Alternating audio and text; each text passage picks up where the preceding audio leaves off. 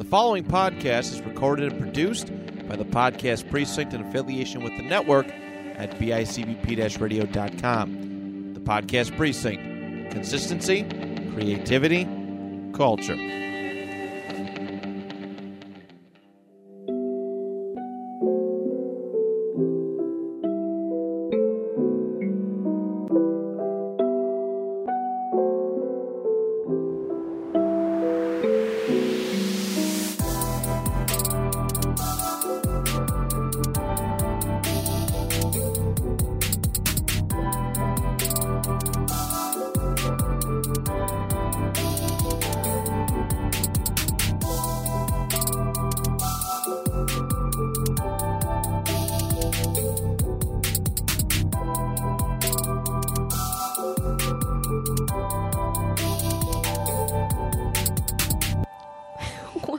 Back to the Starry Night Theater podcast. I'm your host, Alex.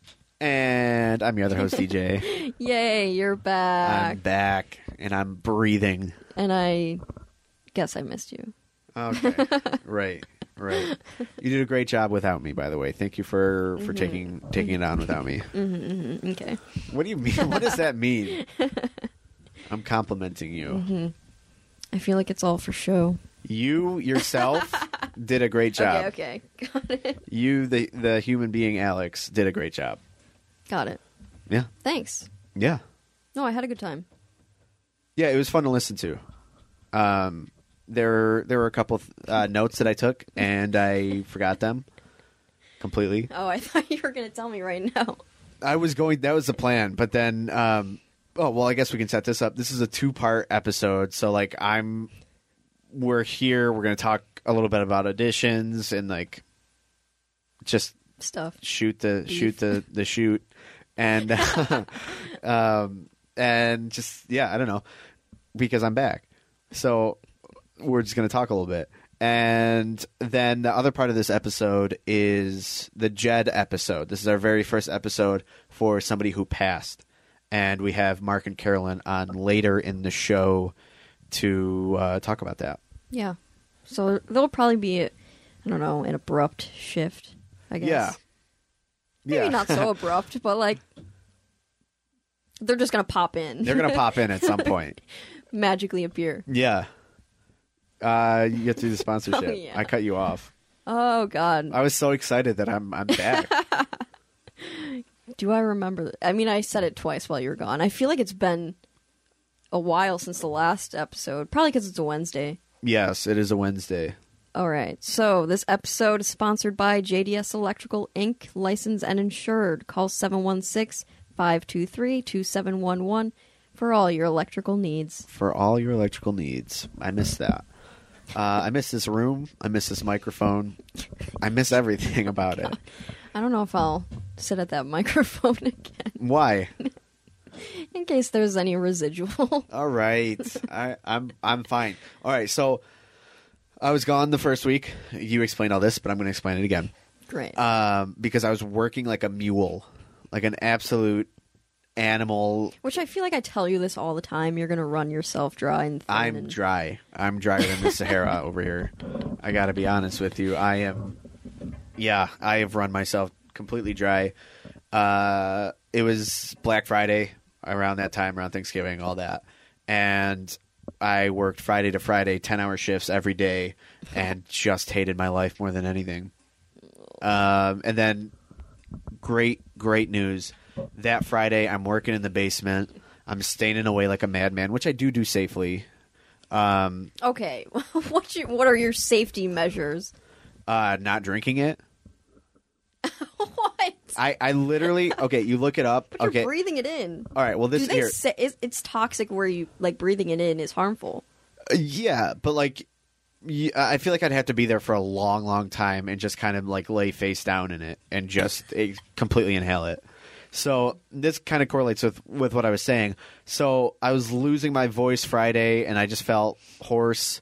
Um, but I, I was powering through. I was staining. I was having a good time. Uh, the stain was definitely messing up the chemicals in my brain. I will say that. And I go home, feel feel great. Um, Yeah, I, I, I'm covered in stain though. Like my, my skin was literally stained brown. Is it still stained? No, no, no. I got it off. Um, I got it off that Saturday, the, the next day. Oh. Um, so I go to crew, and the more and more I'm doing there, I'm just like, wow, I I can't breathe. I'm not having a good time. But funny thing is, you were like, you were coughing and sounding hoarse, and you were like, "I'm not sick, guys. I'm just Yeah. It was from yesterday." well, because when I started, I felt 100%. It was just like my voice is gone, which I figured I work. I, I box stuff, so so we have the paper machines that I'm supposed to be wearing hearing protective stuff around oh, because you're they're also that not loud. doing that, or you are? That one's not on me. I will say that one's not on me. Wait, why is it not on you? Uh, this is not something I want to bring on air. um, but yeah, so we don't wear hearing protect, but they're that loud that that you should be wearing them. So you have to literally scream over them to like talk to anyone. And I, I said the hours I was working, so of course I'm going to talk to people. I'm not crazy. and so I'm talking, I'm singing, I'm having a good time some of the days, and I'm like, okay, well, I'm losing my voice because of that. Obviously, I'm screaming. So I and I do think that was still part of it. And then I stained, so I was just breathing it in, and I'm like, okay, it's it's a mixture of both. And I felt like my body felt great. I felt normal, except for my voice being gone. But the more I stayed and the longer I was there, I was like, wait, okay, now I'm slowing down, and my breathing is like gone. And so I, I went to uh, lunch with my friends from work, and I had every intention on going back to the theater afterwards. But then I get in my car after that, and I was like, "Wow, I might, I might die right now." oh, you so never went back. I never went back. I went home and I showered all the stain off of me because I'm like, maybe I'm just still inhaling it, and I'm not feeling good because of that. Uh, but that wasn't the case. I, I was just laying down. I missed the party that night. There was a Christmas party at the theater. I missed it, and members only. And um, I, I don't know. I was just hanging out, and I was like, I have to go to the hospital because I feel like I'm gonna throw up. And you look at everything online, and it's like, yeah, if you're by stain, blah blah blah, uh, you need to contact poison control and the hospital immediately. But then, like everything else you read is like, like, how long has it been since you ingested it? How long? And I'm like, I didn't. I didn't ingest it. I'm not drinking stain. I, I was breathing it in. So I go, and they're like, yeah, no, you, it's. They were not worried about the stain at all. So like that was good. I like that. They they were. Where'd you just go? uh DeGraff. Okay. Mistake number one, but okay. Oh yeah, well no, they've done me wrong in the past, but uh, I don't know. The the doctor came in. He's like, yeah, it's not the stain, and um, uh, my breathing was just messed up for the next week, and that was really hard because I, I had to stay away from uh, rehearsal. I had to not finish the set, so that was really hard on me mentally because like that's the stuff that I was supposed to do, and that's the stuff that I want to do. So that sucked a lot. And I was off of work. So everyone's like, oh, nice. Like, you had a week off. It's like, yeah, I had a week off, but like, I also couldn't breathe. so, like, it would be nicer to have that week off, being able to breathe and like being at the theater. Yeah. And then now I'm back at work, and we actually had to push this podcast back and make this podcast episode two parts because I'm back to the old grind, and they're working me like a like a mule again. So Oh I'm sure it's all cyclical, and then I'll be dead next week. So when does it end at work? uh, when I quit, which is hopefully uh, in the near future, but we have to see how that how that turns out. it's just it's been a lot. So like I was very upset that I I missed both episodes. The first one not as much because I'm like I honestly just want to go home and collapse, um, and I don't want okay. you to wait to to have to record it. No, I had a I had a good time with uh Mustafa and Ryan. Yeah, I like I was I was very comfortable with them and I liked having I don't mean this in this way. I just I don't know how to word it. Like being able to direct what we're talking about sing- Not having me singular, No, here. no, singularly without like anticipating what you're going to say next. I could just be like, "Okay, I know what I'm going to say next." so just do that. I do. I'm just Okay. I also just bounce off of you sometimes. Espe- like the only because thing I'm is, big. Because I'm around, you're Yeah. bouncing off me like I'm some kind of bouncy no, castle. it's more so just like I'm good when I know the people. It's just a little harder when I don't know who who we're talking to. Right. So that's when I try to help out and like not. mm, I don't want you to feel awkward. Like, oh wow, I don't know this person. I don't ever feel awkward. It's more like, damn, I wish I had more to say. Yeah. So I I'm glad I had that airtime to talk more. I'm glad you're airing this now that you can't stand when I'm present That's not what I because I hog the microphone. I actually texted this to Mustafa so I could read you. I'd have to find it. It wasn't a thing. It was it wasn't anything bad. It was just like I'm glad I talked I like had the opportunity to talk more. Or or just like because I'm a, I'm I'm a complete microphone hog. no, no, you're not a hog at all. It was just like I knew who I was talking to and I knew that Mustafa and Ryan were comfortable with each other. So I knew I was set already to have like a comfortable uh, episode. Yeah. so I I was already just more Next episode, I'll not helping myself. next episode I'll be in the room, but you take the lead. You talk. Okay, you guys know what I'm saying. Mm.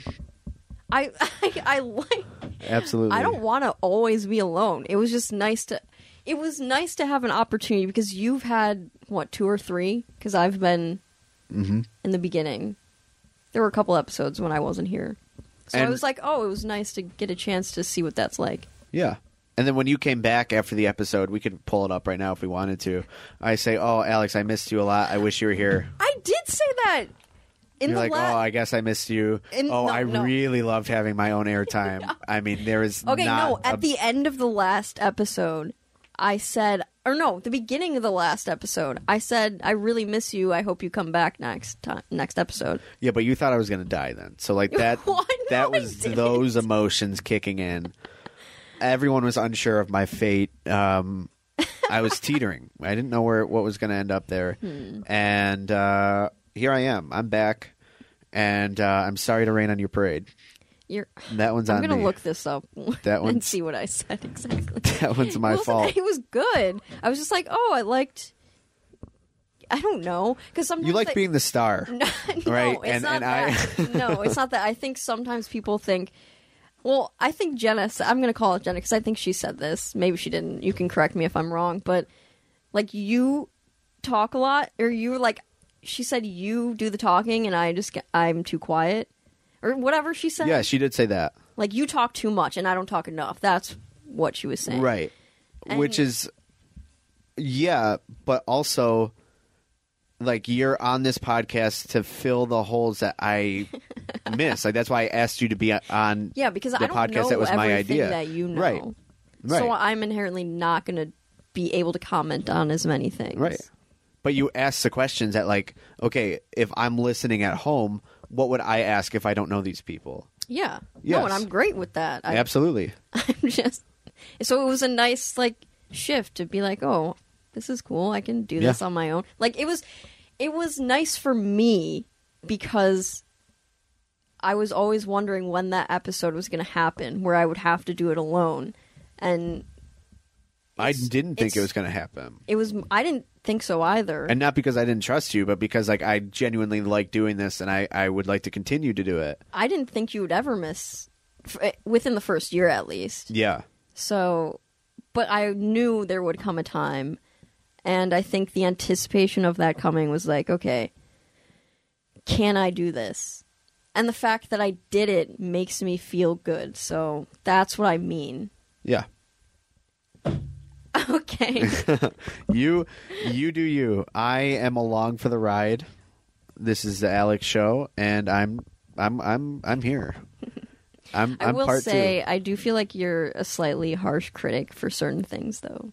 Absolutely. You have to hold something to a standard. Yeah. Do you not? no, I do. Yeah. I just. because I, I get that critique a lot in my life, and I will uh, I will gladly speak to that because I know what I like.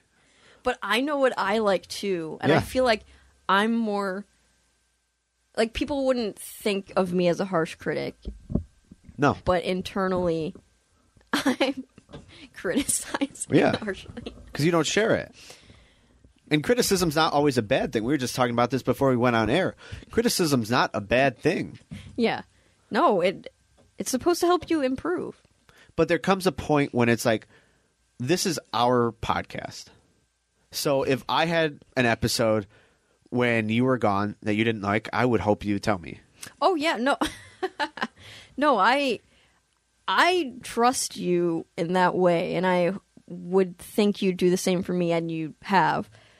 I think we're talking about two different episodes, but it's okay. oh no i'm just talking about me being a critic in general Okay, we'll talk about the actual episode after, but okay yeah um no i'm just saying like we know what we like and we started this podcast and we have a certain thing that we like to do in our podcast. We have we have we have the beef. We know how we sound. We know what we do every week on this podcast. Mm-hmm. So that's why i don't like criticism from the outside on our podcast because it's our podcast. Like if we were making money and like, oh, this podcast is for the people, we count on our listeners, we need every single person to listen to this podcast, then yes, please tell me what we're doing wrong or what we're doing right. But you and I agreed from the start we could have four listeners. We could have no listeners and we still want to just have an archive of, of what we do. So that's and I, I'm honest about when I take criticism, and I'm honest when I give criticism, and uh, that's I, that's criticism I don't want to hear. Like, oh, maybe maybe you should do this in your episodes. It doesn't really interest me because we're doing what we like to do. We're having fun. It's our own thing. It's not for money. It's not for um, popularity. We're just doing it to keep our own Yeah. thing. So we're going to keep doing it our way. yeah, I agree. So that's I, I I appreciate I appreciate that uh, you are able to you feel like you can be honest with me and I feel the same yeah, because you don't get those sort of relationships a lot where you feel like you can be completely honest with a person and know that you're not actually hurting their feelings Right. like they're taking what you say and they're not taking it to heart they're like okay what you said I get and I will transfer that in the future Yeah. Yeah, I also That's appreciate that we have that. No, I'm I'm I'm speaking not towards you because I know what you mean when you say that I'm a harsh critic. Um, but I get that from every single person in my life, and I I am a harsh critic because there should be some kind of standard that you hold the things that you like in your life to. yeah Uh, like every show I've done, I I criticize now more than I ever did. Like Sweeney Todd, there's a hundred things I would do different. Frankenstein, a hundred things I would do different. And people watch it like, oh, it's so good. And like that's great, and that means a lot. And at the time, I also felt that, but now I'm a different person, and I'd like to to do different things with the shows. So if you're not evolving and holding things to a standard of of what they could be, like none of those shows were were perfect, and none of the shows I ever direct or that anyone ever directs will be perfect, but they should be held to a standard of what I want them to be because they're my shows. Mm-hmm. So that's always going to change. That's always going to evolve. And if you're not holding things to a standard, then everything that's okay is is fantastic, and you lose meaning in what you actually like. So it's good to be a harsh critic. Like that's I support people who have Okay, strong opinions. Question: Did you believe I could do a good job on my own? Yes. If I truly didn't believe that you, You could wouldn't carry a have left me. podcast, I would have been the first one I would have figured out because it was just work. Yeah. Like, okay, we'll film it a day, whatever. I don't care. I'll come after work. I'll do whatever, and I'll, I'll be dead on, on air. I'll, I'll actually be dead. But uh, Well, because the second didn't. one, I think we were gonna wait, and then you were like, "No, just do it." Yeah, I think the second one we talked about waiting because I didn't want to miss two in a row, and then the doctors are like, you just like have to like not see people um, because you have a bunch of stuff in your lungs, and uh, it's not good for other people to catch that. So I was like, great, yeah, that's that makes sense to me. Uh, so I couldn't, I, I physically couldn't be here. But I, and then if I didn't trust that you could do something, um, I would have, I would have been like, let's just cancel this week. yeah. Like it would have been very obvious. I I would have gotten the message. yeah, yeah, Well, I'm glad you didn't. yeah. Well, no, uh, well, I thought you were going to say oh no, more. I'm You- glad you didn't cancel the episode. Yeah. Um, But also, I'm not as. What's the word? Not. It's not easygoing. It's like I'm not a pushover. So like, if I believe in myself, and I feel like if you had said that, I would have been like, I'm doing it. Well, then we would have had a conversation about it. yeah. And But like I believe in myself enough to know that you w- wouldn't have done that. You wouldn't have said that. yeah, right. I'm just all I'm saying is I don't know. no, I yeah, no, I know, I understand what you're saying. Okay. Um, but I then we would have had a conversation and everything would have came out, and I would have been like, "No, you can't do this because I don't think you can," and that would have came out because cuz that's important to to let people know these things. yeah. Um, Well, I'm glad that it went the opposite way. Yeah, yeah, and that's that's another thing. Uh, we just had auditions for Treasure Island, and that's something I want to get out there too. If people have, and I'm, I, I feel like I'm always this way, and I want people to know this. If people have questions about their audition process or about um, why they didn't get a character, or before auditions even happen, if you're look, I'm interested in this character, talk to me about it it's my show. I'm directing the show, and I'm a I'm an easygoing person. Uh, I I wouldn't yell at somebody for being like, you know what, I'm really interested in this part. Could I read for this part? Like I, I'd be an idiot to yell at you. Like, of course you're interested in a part. That's why you're auditioning for the show. Like I understand that. I, I think people think it's like like a surprise that, that that they're interested in a main character. Everybody wants to be a main character. Everybody wants to be um, uh, uh, Dracula, uh, Frankenstein. I like the underdogs or like the supportive characters. I feel Yeah. like a lot of like those have you could have like great actors in those roles, and they may, people may not look at them in the same way that they look at a main character. But really, that character is even cooler. Absolutely, I I agree with that, and that's big picture stuff. But when you're sitting there at auditions, you're like, well, why can't I be main character A? Why can't I be? And then somebody starts reading it, and you're like, oh, that'd be cool to read. And then like, acting's ego. Like, like everyone kind of dances around it and pretends it's not. Acting is ego. You're not acting for yourself. You're acting to get a reaction from everyone else, and that's fantastic. You want people to like you. You want people to feel a certain way about you. That's and that's what it is. So you're always like, I would love to get the most ovation from a crowd. A- At the end of the show, you come out, you get the last single bow, and the whole place erupts, and and they're all clapping for you. That everybody wants that. Every actor wants that, and they'd be a liar to say no. Yeah, and I I was actually thinking about this the other day. What like the exact same thing where I'm Yeah. like actors are very egotistical. We all know this. Yeah. But it it baffles me that we are egotistical because the point of acting isn't for you as the actor, it's for the audience. It's to and it's for you to tell the story of someone else. Yeah. It's not your story, it's whatever character you're playing, their story. And you're you're just like the vessel getting that story out into the masses. Right. And so I feel like that's a very um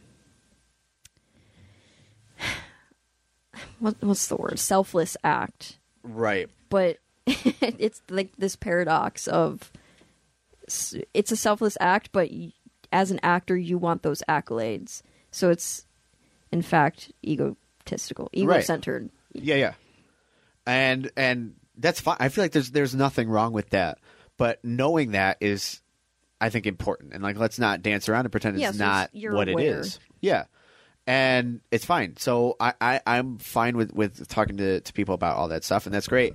But then you look at all the examples of like the side characters stealing the show and how important these other characters are. There's no story that's just most successful story that's just about one person. There's always other people that make the story ten times better than what it is, and then that's when like you step back from yourself. You're like, this is a team thing. This isn't about me, and I'm going to put on a phenomenal performance for the team. And that's when when whether you figure that out as an actor or not, I would way rather have I would way rather work with somebody who who is team oriented. There are guys uh, like Ryan and Ben who have never once complained about a part. They're just like, I'm here. I'm gonna kick butt in this part. My dad, my dad is in. My dad and Chris Fire are two pirates at the beginning of the show. They both have a few scenes. They're not the main characters. They're not the main parts. And I'm going to tell the cast at read through, you guys need to match the energy and the the characters that they're going to bring. You can't let these guys over overtake you from the jump. So like all like the side characters parts, I I, I believe are where where it's at for sure. But like in the beginning, everyone is like, well, main mm-hmm. character because you want you want the attention, you want the applause. Of course you do. Like, and I feel like that goes beyond actors. That's just like human nature.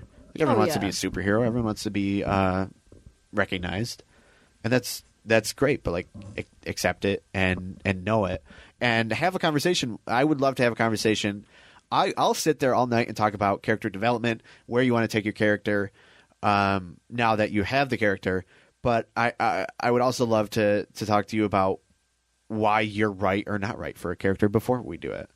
Like I, I'm open to have all these conversations. So just everyone keep that in mind for next auditions. Like I w- I'm a okay with having hard conversations with people about maybe you're not the best fit for this role, but you're good for this one, or um, why or like how your audition went.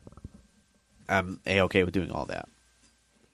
Yeah, and there's so many other factors that go into auditions other than just like your, specifically with this theater, just your reading, your cold read. Like, yes, your cold read obviously is important, but then it's, I don't know, do you fit the physical traits of the character? Do you interact with um, other actors well? Like, how do you play off other actors?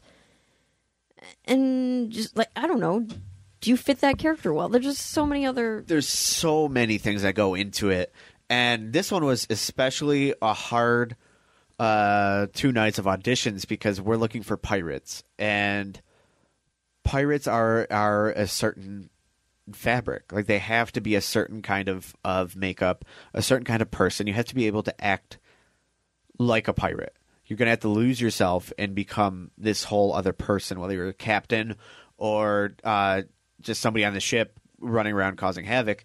You're going to have to drop who you are and become a pirate. And is that believable?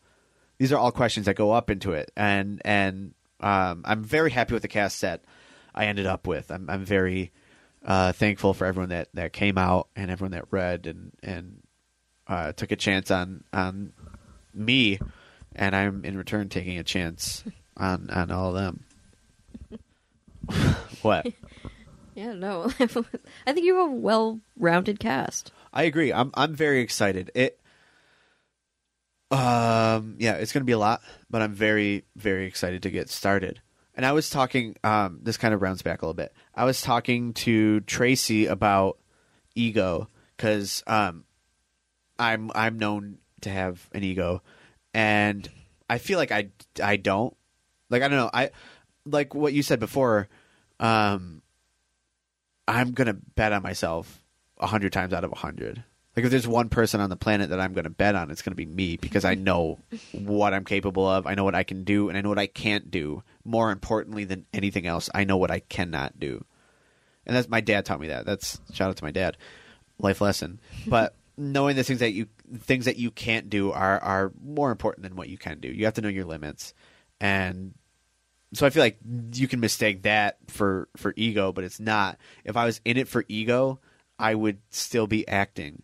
I stand at the door with the ushers after a play that I directed after months and months of work and and pain putting on a production. I'll stand at the door and people will say good night or they'll be like, "Oh, El Don did it again." Like, "Oh, what a what a great play by Don." Or or they'll just be like, "Oh, like good night." Like they they don't it was they you. don't know it's me. Some of them don't even know that I I direct. Yeah. So like definitely not in it for the ego cuz that is a very humbling experience standing at the door after sweating and and tearing and bleeding uh and and everyone's just like, "Yeah, no, I I don't know who you are." and that's that's fine for me because there's nothing better than watching something that you created happen in front of you. It's for me. So I guess in that way it is ego. Like I I'm I enjoy the shows that I direct because think- I'm directing them. Yeah, I everyone has an ego, but I I definitely don't would not call you egotistical. Like Thank that would you. not be a trait that I put with you. I appreciate that. Yeah. I You're try not to be. I try not. um, yeah. Auditions. Yeah, back to auditions. Uh, well, beef. Do you want to do beef? I don't know. We were just talking about auditions. Why not continue? Well, my beef is connected to okay, auditions, okay, let's go. and it's actually not beef. I'm I'm turning my beef in for a moment of gratitude again. Okay, so how about we just do beef later and you do this, or you don't have beef at all? I don't ha- no this. I, I'm turning in my beef card for Oh, for a okay, gratitude so- card. Well, then we got. Why don't we just skip the beef then? I'm not going to be the only one with beef. Oh, we can come back to your beef. I didn't know if you had beef or not, but like I, I've done this before. I I had a, a very, um, again humbling experience. I so we did the Christmas concert. We had, I was dead. I, I couldn't breathe, um, lying down on the couch for days, in pain, and then we had the show. So it was it was that to show to the Christmas concert on Sunday. Um, Carla came in. Shout out Carla. Uh, so I I literally had to leave the show Friday night, pick Carla up in Rochester where she flew into, um, and then Sunday I came to the show first, just like say hi to everyone, make sure everything was good in the booth. Uh, drove to Rochester. She got on the plane, left, um, which is always tough. Like you it's never something you want to to to be a part of.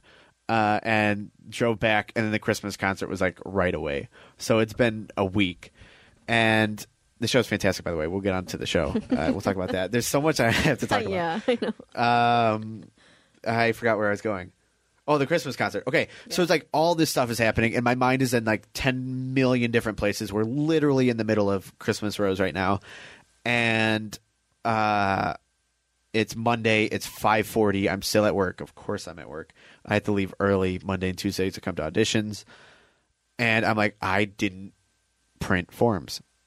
There are no audition forms. We have no audition forms for for any person who wants to come out and audition for the show. Cancel it. Close the show down. Close the building. We're done. Uh, so I I text Tracy, who is a a true godsend and uh, maybe an angel in our our midst. She, I was like, is there a way to do an online form? And is there a way to do it in like 20 minutes? and she said, yes, I'll do it right now. Wow. And she made an online form. She made a QR code. I could have cried. I'm s- like, everything was just like coming to this moment. I'm like, wait, no, for- there's nothing. There's no forms. What do you do when there's no forms? Like, genuinely, something so that seems so small and insignificant. I'm not going to know these people's names. I'm not going to know their availability. And and she did it, and she whipped it up in like ten minutes, and saved the whole show. So I mean, I it would be stupid for me to come on here and beef about anything when um, my butt was just saved. Yeah. I, I just think, like, where does she have the time? When? I feel like she's always there and ready. She is.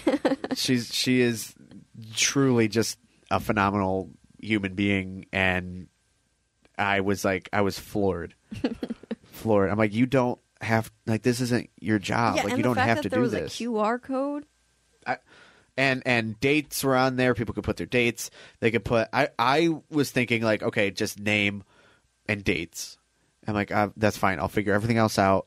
We just need something for them to to to fill out like that. She had every question from an old forum on there, and so I'm just like, I I Why can't complain. even necessary? Why am I here?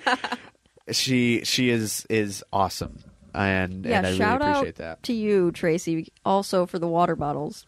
Also for the water bottles, the water bottles are amazing. I love those, and the stickers. I love all Mm-hmm. yeah, the that. stickers. See, she's just like, like she's whipping this up while she's making my forms that I forgot that is literally my job to do.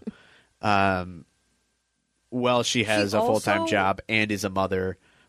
Yeah, we're we were talking about this in the booth the other day. She also posts every day, like so early in the morning. I'll Yeah. get to work at seven, and there will already be a post. Yeah, I'm like, "What are you doing?" She's like, it's like the first thing I do when I get up in the morning. So that's just great. Yeah, she's fantastic. So I can't I can't beef about anything because Okay. the Tracy effect. Tracy. That's that's the new the new slang. All right, what about you? All right. Um, so I went to see Hunger Games the other day, and this has nothing to do with Hunger Games, but when after you see a movie, whether it's at the theater or at home, whoever you're seeing it with, it bothers me when you s- just saw this two and a half hour movie Yes. and then you like walk to the car and don't say anything and you get in the car and like don't talk about the movie like i want to talk about the movie afterwards Yeah. and i like obviously if i want to talk about it i can start the conversation but like i feel like i'll just call him out i feel like mustafa does this all the time We're like we'll go see a movie and then we'll just like walk out as if we didn't see one and i'm like don't you want to talk about it Yeah. don't you want to i want to know what you thought Yeah. I oh no are you so no, no, no, no. I I I want to talk about it after every movie, but I've gotten this reputation again being like hypercritical of everything. so people will be like, "Well, what did you think?" Like, I'm sure you didn't like it, and I just be like, oh, "It was No. Oh. good," and not talk about it.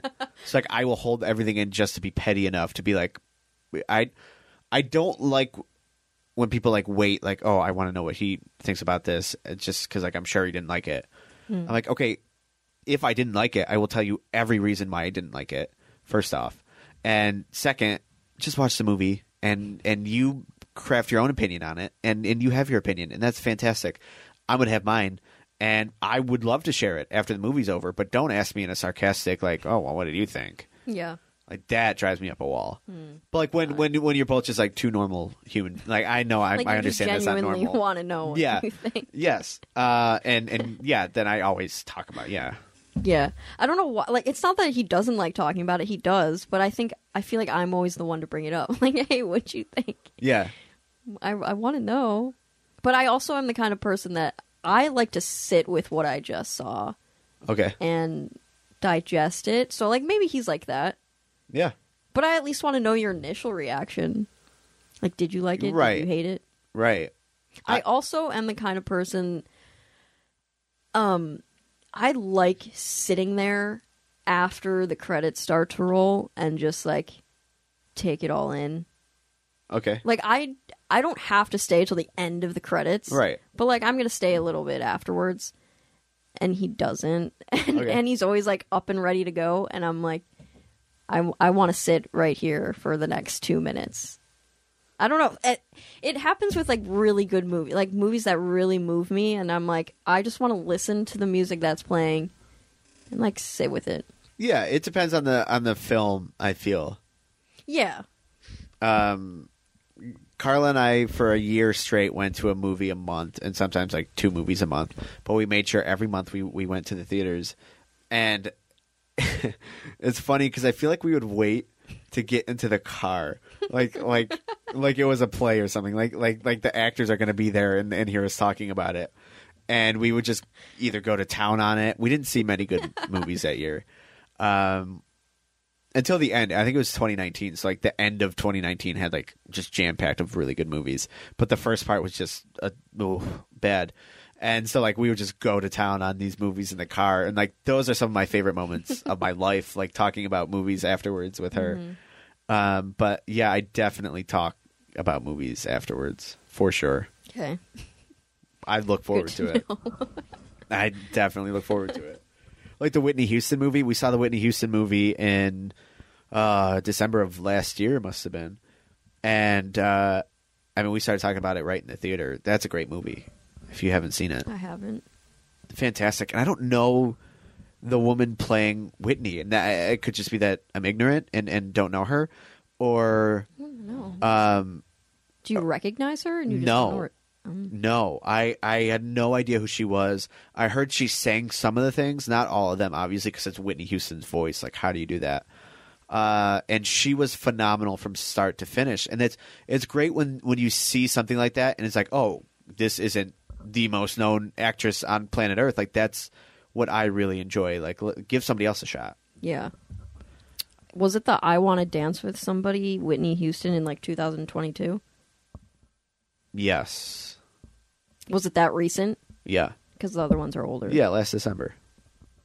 Uh, Naomi Ackie.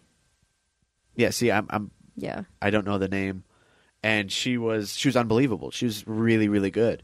So like I love that. Like let's not cast The same. the same people. Like Dwayne Johnson is every strongman in every movie. Like okay, let's There's 8 billion people in this world. You can't find Yeah. someone else. right. There's somebody else and someone who could probably act better than Dwayne.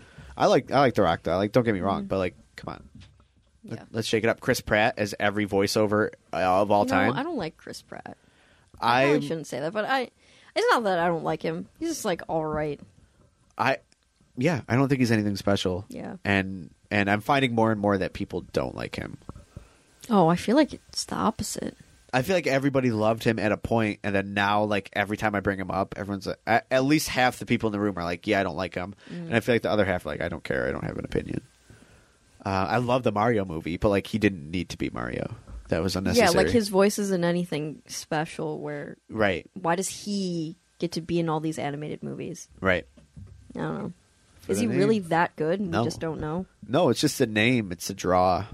It's Dis- like Disney's famous for that. Like, let's just get these these either handsome hunks that everybody knows and, and just keep putting them out there. They're okay at acting. Is he handsome though? I feel like it's a thing that Chris Pratt is handsome, right? I don't know. I don't. I don't oh necessarily yeah, people think definitely he is. find him handsome, but uh, definitely not. Yeah, I'm not one of I'm those. not- he's no. not bad looking, but you know, he's, He's just like- average. Yeah, Yeah. maybe that's his appeal. He appeals to the masses because he's average. He's not some like Brad Pitt. Even Brad though, Pitt's like, my guy. Brad Pitt is absolutely my guy. Yeah. I was saying like there's always something to to chase before this. Like there's always something that you can chase, and I feel like every male on planet Earth is chasing Brad Pitt. He's it. And you know who's right there with him? Maybe maybe above him, maybe Johnny Depp. John Depp. I like Johnny Depp. Oh, I love But you him. what? I just love him. I've never. I'm just not this type of person. Like I don't find those Hollywood. I don't know Hollywood stars like that attractive. Like I don't look at Brad Pitt and I'm like, oh, you're so handsome. Yeah, no, I I don't do that with with like Yeah, you don't. the female counterparts. Like I don't I don't know, like I don't find myself doing that cuz it's like uh, you're a person um and I don't know you. So like I feel like it, it's hard to be that attracted and like that obsessed with somebody that you don't even know. Yeah. I think that's always weird. But like yeah, you can well, this person's very beautiful. This person's very handsome. Like yeah, Yeah. Brad Pitt. But see, like If I could look like Brad Pitt, that okay. If I'm sitting across from you looking like Brad Pitt right now, I guarantee you're not gonna be like, "Oh, this guy's not handsome." You're gonna be like, okay, like yeah, is Brad he good Pitt looking? lookalike Sure, over here. but like Woo. I don't know. He's not my number one. Like he really isn't that good looking. Where I feel like he could. He's just not. Like, It's- it's most a mix. handsome man in the world. it's a mix of everything. He's he's handsome. He's charming. He's got Is he charming? oh, he charmed the shoes right off me. Yes, I feel like there's been some controversy and no, he's a char- he's a charmer. He's a charmer. You could tell in interviews just the way he's looking. Yeah, he's a charmer. no, not even. that's that media training. Uh, maybe, maybe he's a, a terror behind closed doors. Um, you know who's not though. Nah, I'm not. I don't. I, I don't want to go there. I was gonna say, you know who's not though? Johnny Depp. Oh, After yeah. his proven from the court case, it is. It is proven. I watched No- that whole thing. no shout out to Amber Heard. we at work played the Pirates of the Caribbean song. Uh, we I think we put on like an eight hour loop, and our boss let us play it for like forty minutes. we, were, we were hyped though. Like Johnny Depp's the guy. Yeah. No, I like him. Yeah. Uh, okay, what were we talking about before? Well, like theater related. This is Auditions. it's a theater podcast, man. Brad Pitt is not at the Starry Night Theater. I know I resemble him greatly. I know there's been some confusion. um, Mr. Pitt, Mr. Pitt, please sign this. Uh, it's not me. It's it's. Uh, I'm not Brad. It's okay. Yeah, I'm not Brad. Um, No one said you were. uh, every every now and again.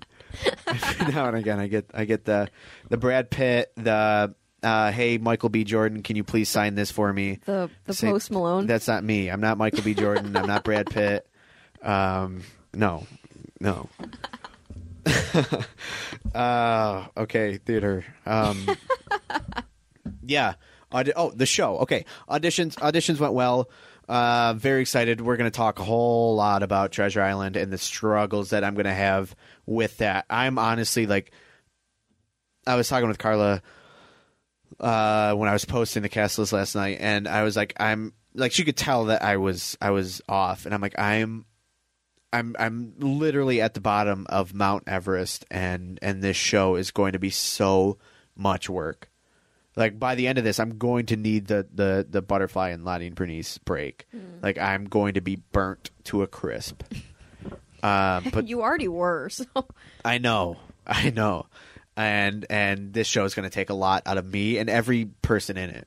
I mean, I have big plans for everything, so yeah, it's daunting, and we're going to talk a whole lot about that from now until uh, it opens in February. So um, plenty of time for that. But what I do want to talk about right now, and I would actually love to have my dad on at some point to talk about Christmas Rose, because this show is unbelievable and deserves to be talked about. I I I was at read through. Uh, we talked about this read through. I've never been at a read through like that that had the kind of feeling. There's just a, a, a, a feeling in the air, and uh, you see why every I mean, night. people cried.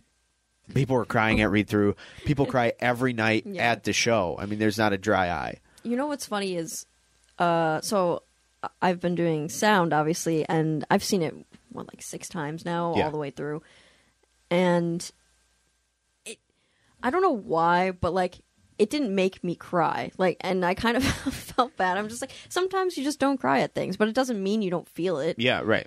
Um, but last Sunday, I believe that was the day, the ending just got me. And I was like, I've seen this six times, and this is the first time I'm crying. Yeah, And like, so that's just showing the power that it has. Like, even though I've seen it so many times, something about that specific run through got me yeah, and I I started tearing up, and then I really was gonna cry, like have tears coming down my face, but I was like, no, you have to hold it together because you have to see the song on the computer screen that you're playing Right. next. yeah. I every time I see, there's a couple scenes in it. Every time I see these scenes, it's like I, I you feel it inside of you still, and and um, I'm props to my dad for just for for writing that. I mean, I don't I don't know how you can write that. Like make everybody universally feel something at once is crazy because we have all we all have so many different experiences. And the performances in this are fantastic. I mean this is a director's dream. When you there's not one weak link in the entire cast. There's not one. Like so ah maybe don't want to say this. I was gonna say there, like you can look back at like every cast, like okay, maybe this wasn't the strongest performance from this person. Not necessarily that they're a bad actor. Maybe they just didn't fit the role completely. This, there is not a single soul that is misput in this in this cast. Every performance is so strong. The chemistry is unbelievable, and like it's the different pairings too. Like like you have Ben and Elena who who have their stuff together for for a good chunk of it. Great chemistry there, but then Elena goes and has this scene with with my dad, and that's one of my favorite scenes from the whole play. Their chemistry's phenomenal, and and the fact that these people, like Taylor, hasn't been part of uh, the theater in, in a while. Like she she's hasn't done shows for a while, and you forget how powerful of an actor she is and how fantastic she I think she's just gotten better since the last absolutely. Because I think the last thing I I worked with her in was A Night of Dark and maybe that's not true. The No, lodger. well, it was the lodger, but like directly. yes. it was a night of dark intent and obviously like she went to school for theater but you you can tell that obviously had an effect on her she's gotten Right. better Yeah.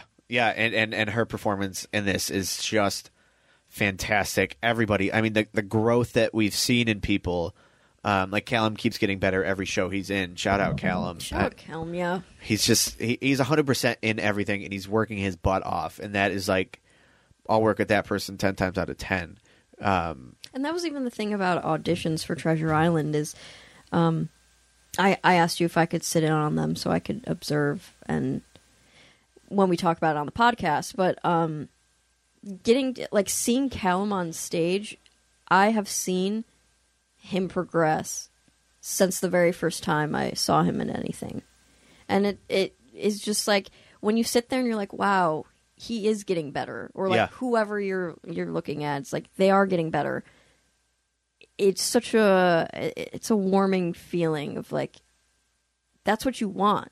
Yeah. You want everyone to do better. Like no one's sitting there wanting you to do bad. right The director is like hoping that you do well. And like there's nothing better than seeing someone get better at their craft. yeah.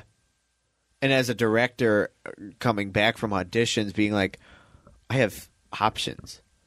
I could have seven different captains right now if i wanted to. Like that's the dream. That's that's what you want. And um I was just go- going back to Callum.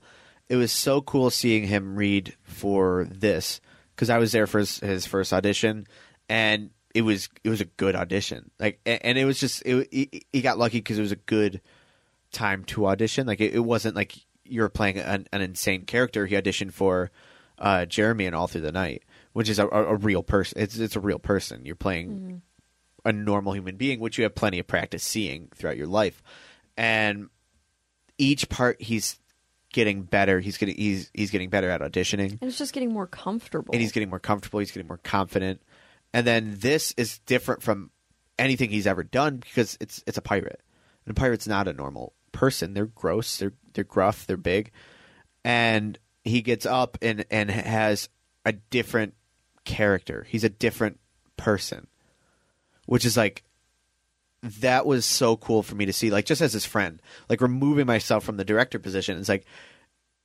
you're not here because you're my friend. You're not here to just hang out. You're here because you actually care and you're putting 100% of yourself into this. And so he read very well and he got a part that uh, so different from anything he's played. So different. He's mean. He's he's gross. He's grotesque. And he earned that opportunity by working his butt off. And I mean, he has a natural talent. You have to have a natural talent. He has a natural talent for it, and it's just it's so great to see that progression. Like I, I'm as Yeah, as we his even friend and as a director, it's great to see. yeah, we were saying earlier, even just from Spiral to now, Yeah, which Spiral was just yesterday. So Right. like, I and also uh, him and I were talking about. We were telling Mustafa his audition story for Here We Sit. Um, sorry, I'm blowing your cover, but I think he talked about this. did I? No, I think he did on our on our pod episode. Oh, did he? Yeah, Where? He, oh, yeah, because he was saying um, he thought he was reading it a different way. yeah, there was a monologue that he thought was supposed to go a different way, and uh, I guess it wasn't supposed to go that way.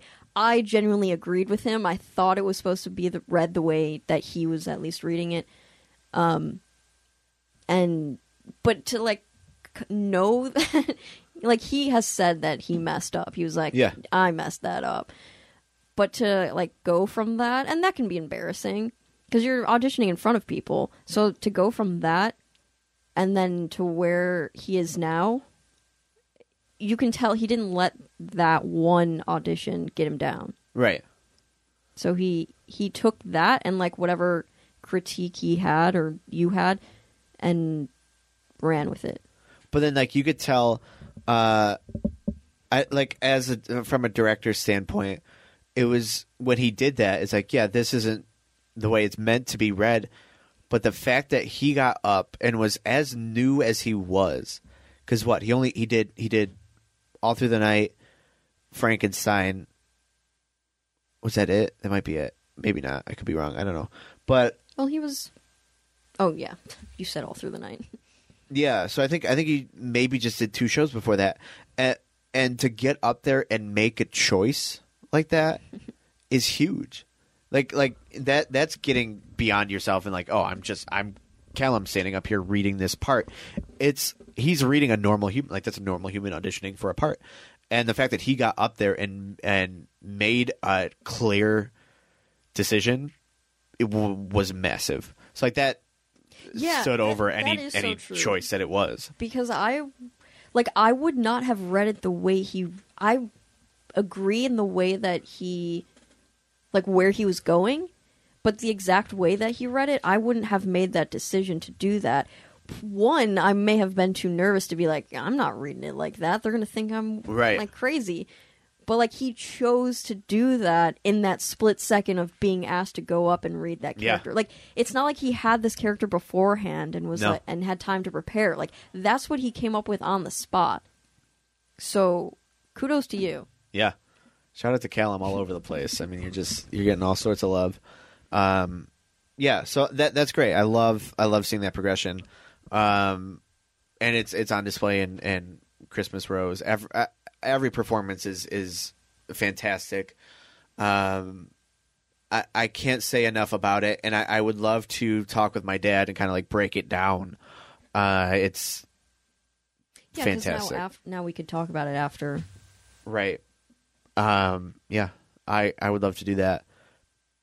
But next, I don't know. We'll have to figure out. We'll have to talk off air about about that. Um. But I would love to have him on and, and talk about that, even if it takes over a Treasure Island episode. That's a okay with me because uh, Christmas Rose deserves to be talked about and deserves to be seen. If you haven't seen it, you have uh, four more chances: Thursday, Friday, Saturday, Sunday.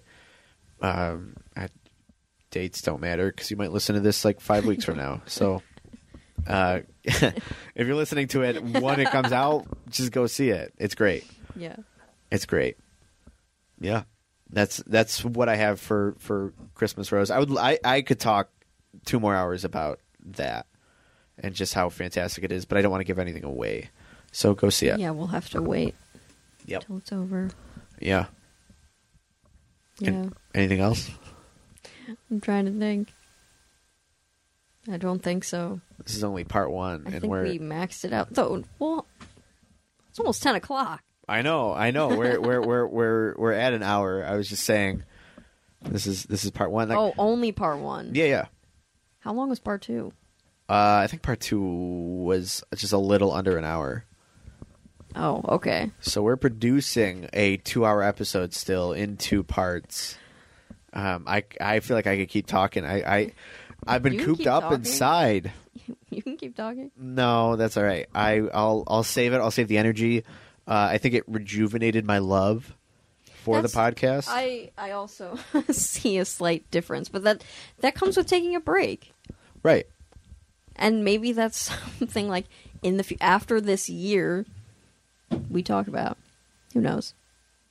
Yeah. I mean, I don't want to take a year break or anything. No, I didn't mean that. Okay. I meant right, like right, right. this year we planned on doing an episode every week. Yeah. Who knows? Maybe we do one every other. Yeah. I'm going to have to reach 54 episodes, though. So just so that I can say I recorded a year's worth of episodes. Fifty-two. Yeah, but I missed two. So I have to get to number 54. Oh, Just for oh me. my, f- oh my god! I, I- I, didn't even think of that. Now you make me feel like I have to do. So there's got to be I think you only missed two episodes. yeah. So two. So we, we're, We just we're have to even. do two more, and then two more on top of our year. Yeah. Next one to miss an episode smells. wow. Uh, yeah, I don't plan on missing anymore. Where's wood? We're always knocking on wood in this thing. I'm not planning on it, I'm but not close enough. it's all around you. It is. Oh, there is some. Yep. uh, let's hope neither of us miss any more episodes. I'm I'm excited. I'm rejuvenated. Until I move away. I'm yeah. Once you're gone, then I'll be the star, and I will have my own podcast, and I'll enjoy every second of it. And I won't miss you you, not do it alone. and I won't miss you even a little bit. so Okay, good. take that. I Uh, I would. Uh huh. I would like to do a a like top ten episode though. I think that's something I'm, I'm I would like to do. Yeah, we can do that. Yeah, we kind of did it with Chris, um, but I I, I I don't know. I think there's something to it. We can be our own WatchMojo. and talk about like top ten uh, sets of all time. That's one we got to hit on. Mojo. Yeah. So plenty to come in the future. We're gonna get back on track though. We're gonna be recording Sundays again. Yeah, I Um, feel like it's been a while. Well, it's- no, last time was Sunday, but before that, Yeah, like a normal episode that like we actually had planned, and not like I- Saturday night. Like, uh, who's on? who do we need? We've just been busy. Uh, we've been we've been out of it, but we're back in. We're back on it, yeah, we're- back. and we're close to fifty-two episodes in total. This is what forty-seven. yeah. That's huge. We're almost there. New Year is coming. Yeah, and we have to talk about episode fifty after this.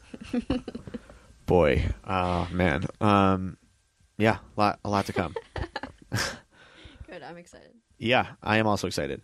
So Sponsor. yeah, if you want to hit the sponsorship, This episode brought to you by JDS Electrical Inc. Licensed and insured. Call 716-523-2711 for all your electrical needs. for all your electrical needs. We actually have a project that we're working on, well, that JDS is working on in our building. So um, excited for that. Thank you, JDS, for for fixing our lighting in the basement. Um, we'll talk more about that once it's like more in motion. Yeah, I feel like I, I probably had more to talk about. I, I You I'm can just, keep going. No, I'm not. I'm not going to keep going. You it's can. an hour. It's going to be a two hour episode, and we we have part two. Like, so All our episodes are two hours. yeah, but like we're at two hours like now. So Mhm. I would, yeah, Our voices will just be too much for them. yeah. It's too much. It's too much happening. I. I, I wasn't here, and I'm I have so much to, to share and so much to uh, to spill out. of energy. I know it. And after this, I'm going to go home and just crash and then go back to work tomorrow. so I'd rather not do any of that. Um, all right. Thanks for listening to part one. Part two, they're going to be combined. So it's going to be one episode for you guys. Like, none of that actually matters. yeah, but it's just so they know. Yeah, just so you know. Uh, Because it's gonna switch over. it's just it's I don't know how it's gonna I, I don't know how that's gonna work, but um maybe I'll, okay I'll snap my fingers and then like we'll just be there. Boom! All right, Alex did it. Welcome back to the Starry Night Theater podcast. I'm your host, Alex, and today we are back to regular scheduled programming with DJ. Yep, I'm back at it. This is part two of the episode that we just um, kind of started, and we have two very special guests with us. You guys want to introduce yourselves? I am Carolyn Woomer. And I'm her husband, Mark Woomer. thank you guys so much for for coming on. This episode is very, very, very important. Um, we're going to talk a little bit about Jed and his background, and um, for the so the, for the people who don't know Jed, give this episode a listen, and and you're going to find out why he's so important and why he's so special to everyone who's still there. Uh, first, let's just get a little bit about both of your backgrounds in the theater and just life. Whoever wants to go first. Uh, well, uh, theater. I guess you're not talking about the stuff I used to do in my backyard that was really horrendous. So after that, um, Mark and I actually were doing a show together in college. And during a rehearsal, when your hair's up in your ponytail and you got your sweats on, he decided to propose to me. So he actually proposed to me during our first show together.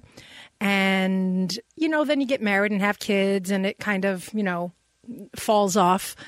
And then Amanda was very involved in theater and school and stuff. And at one point, um, she was like in middle school, and she came home from school and said that her chorus teacher said that um, the kids should go ask their little brothers and sisters if they wanted to audition for the show they were doing, which was The King and I. And Amanda came home and told Jed, and he was like, Yes, I want to do it. I want to do it. And we looked at him and said, Really? Like he was, he would be nervous to walk into the boys' club to play hockey or be in a big crowd. So he, we just thought it would be a disaster. But anyway, he went. He had to sing a song by himself and he went up on stage by himself and sang Happy Birthday to You Great choice. and um, obviously, he was cast, and he was cast kind of as the lead little boy. It was still a fairly small part, but. Um, and that really just ignited something in him. Um, he didn't have a lot of opportunities after that. He did do another show uh, a little while after that, and um, it was uh, a, a, an adaptation of Alice in Wonderland, and the kids actually talked me into doing that with them, and that was kind of like mm, the first thing I did since I was in um, college, and then uh, so a few years later, I saw an ad in, I guess it was, you know, whatever the little paper is, the town Tonawanda News or whatever, about auditions for It's a Wonderful Life. And Mark did theater way more than me. Um, and uh, he went and auditioned and was cast. December 2005 was his first show. And then um, mine was January 2006. Okay. Oh, that's awesome. Um, what were what were you in, in the first It's Wonderful Life? Uh, the, in the first uh, It's Wonderful Life, I was cast as Harry Bailey. I had a total of eight lines. Not that I count them. I had a really hard time trying to memorize them. Uh, but that's all I, I was, and I just fell in love with the place and kept bringing me back. Oh, I love that. And then you moved on. You graduated to to George Bailey. What the next time we did it? No, the next time we did it, uh, someone else did George Bailey, and I was uh, Uncle Billy. Okay. So it was the, the next time after that I finally got to to become uh, George. George Bailey. All right. That time I remember a lot. I don't even remember what year it was. I don't remember, but I, I remember being part of it or watching it. Either way, watching rehearsals for for the whole thing and, and watching that uh, be pieced together. That was a lot of fun. Um, so was Jed? When did Jed start in there? I don't remember if he did crew for The Importance of Being Earnest.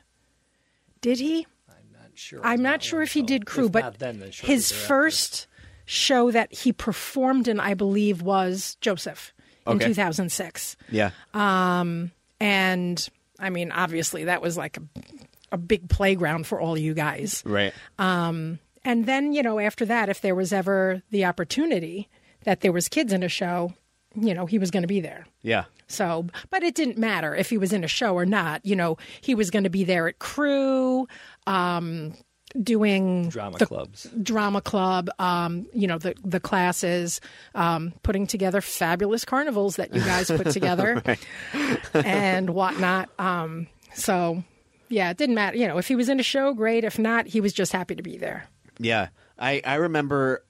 I, I don't know that I really knew him during Joseph. I was so young. Like I just remember all the people that were there for that. It was absolutely insane, um, and like a nightmare to me now. Like if I ever had to deal with that, but I remember being at a crew and like I never did anything. Obviously, I was I was too young. I, don't think the kids did. No, no. And so Rose and I were walking around. I was really just her shadow back then, and we saw this new kid, and we are like, "All right, what's this now? What's happening? What's a- this?" on our on our home turf?"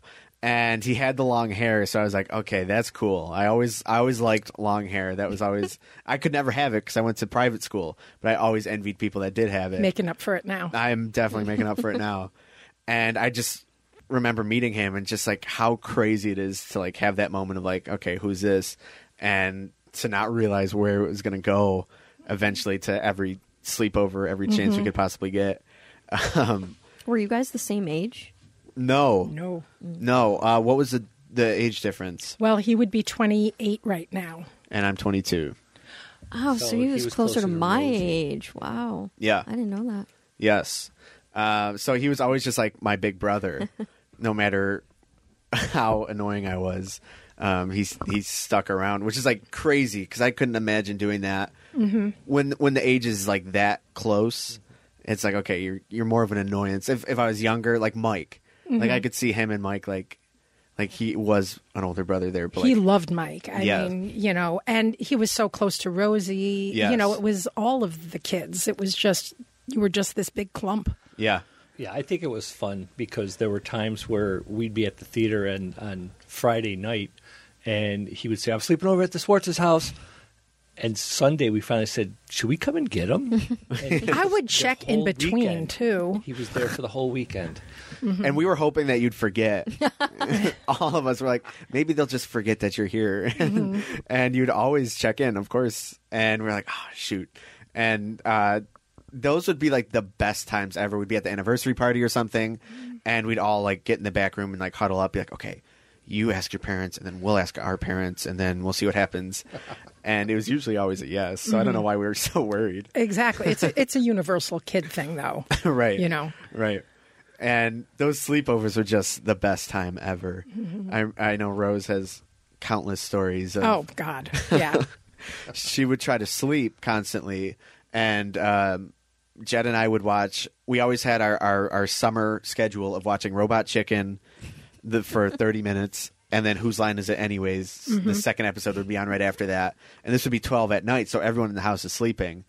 And we decide like that's the time to microwave egg rolls or something. And wake up the entire house with the smell with the noise. And I like how Rosie um, imitates his big fish feet flapping on the linoleum as he'd walk to and from the microwave.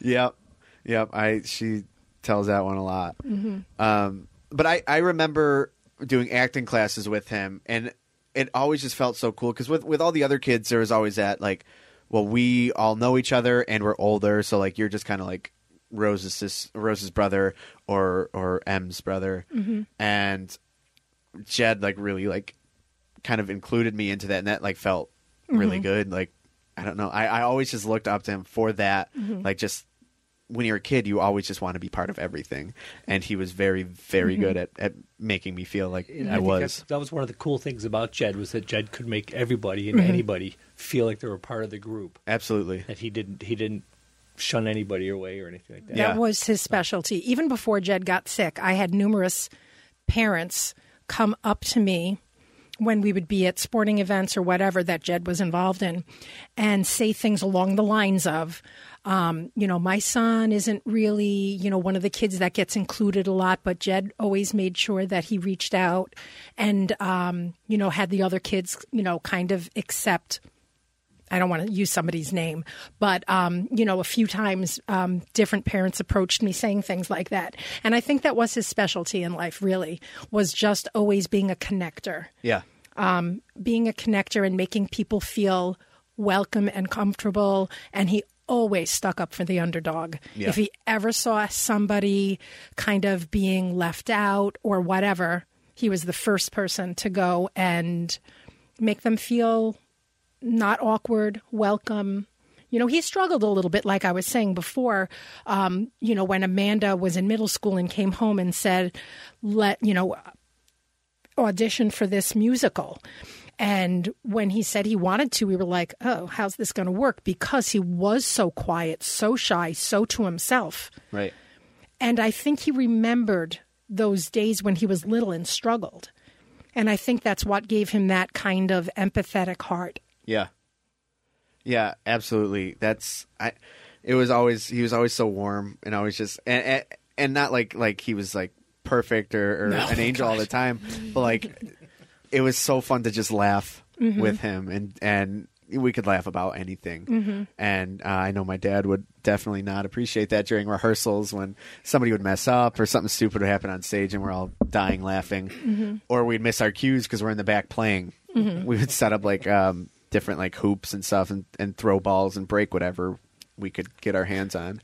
Don't say that.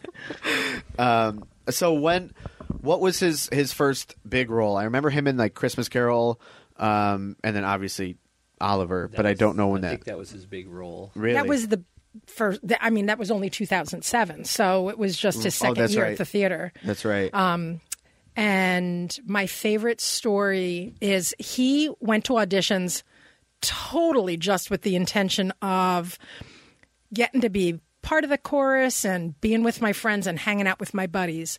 And it, the cast list came out and we saw where he was cast and he was out riding his scooter. so I had to go out into the neighborhood and find him.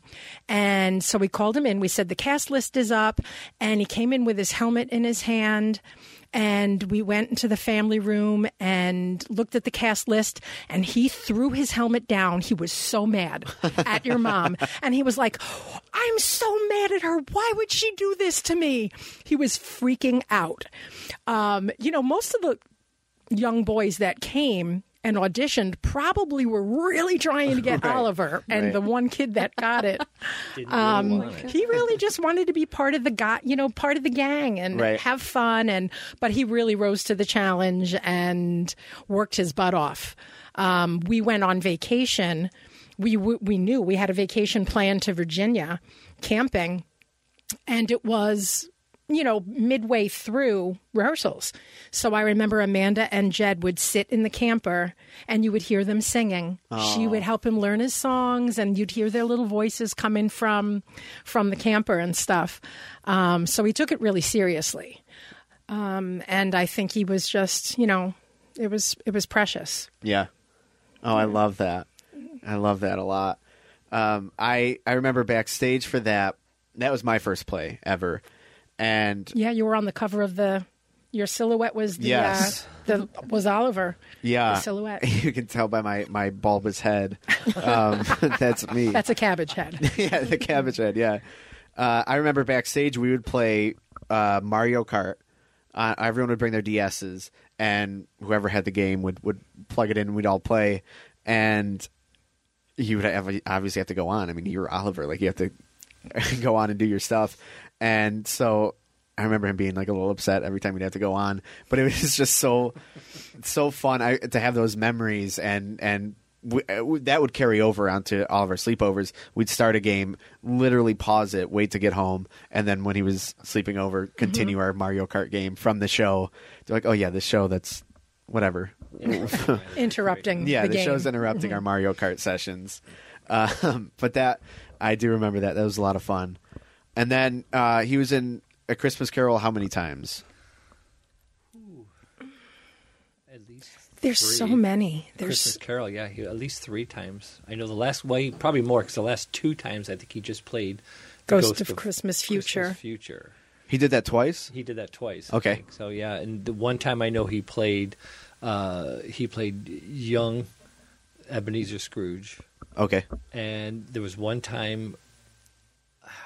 I'm not sure what he was playing, but I know he he when at the end when the ghost of of Christmas yet to come comes out with the dead body. yes, We the one time we used a a plank and he laid on the plank and and your uh, and Jesse and I pushed it out okay, and that he just kind of sat there. And then we had to pull it back in. He had to trust us the whole time because Yeah. we could have dropped him at you any were hovering. time. Yeah, So, yeah. but so at least, I don't remember all the shows I've done. You know, so to right. even remember all of the ones, you know, especially when they were repeat shows, like you know, he was in "It's a Wonderful Life" as young George Bailey. I, yeah, yeah. I don't.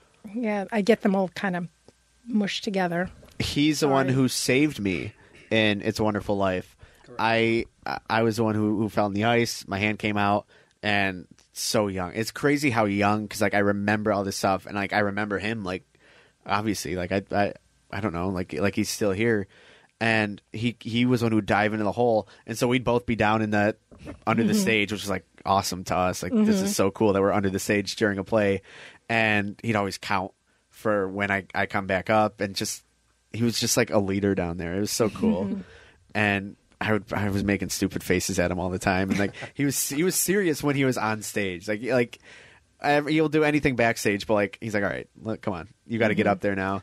well, he was serious except for at the end of of uh, all through the night, I believe. The epic all through Yeah, the All night through the night. incident. What happened with that?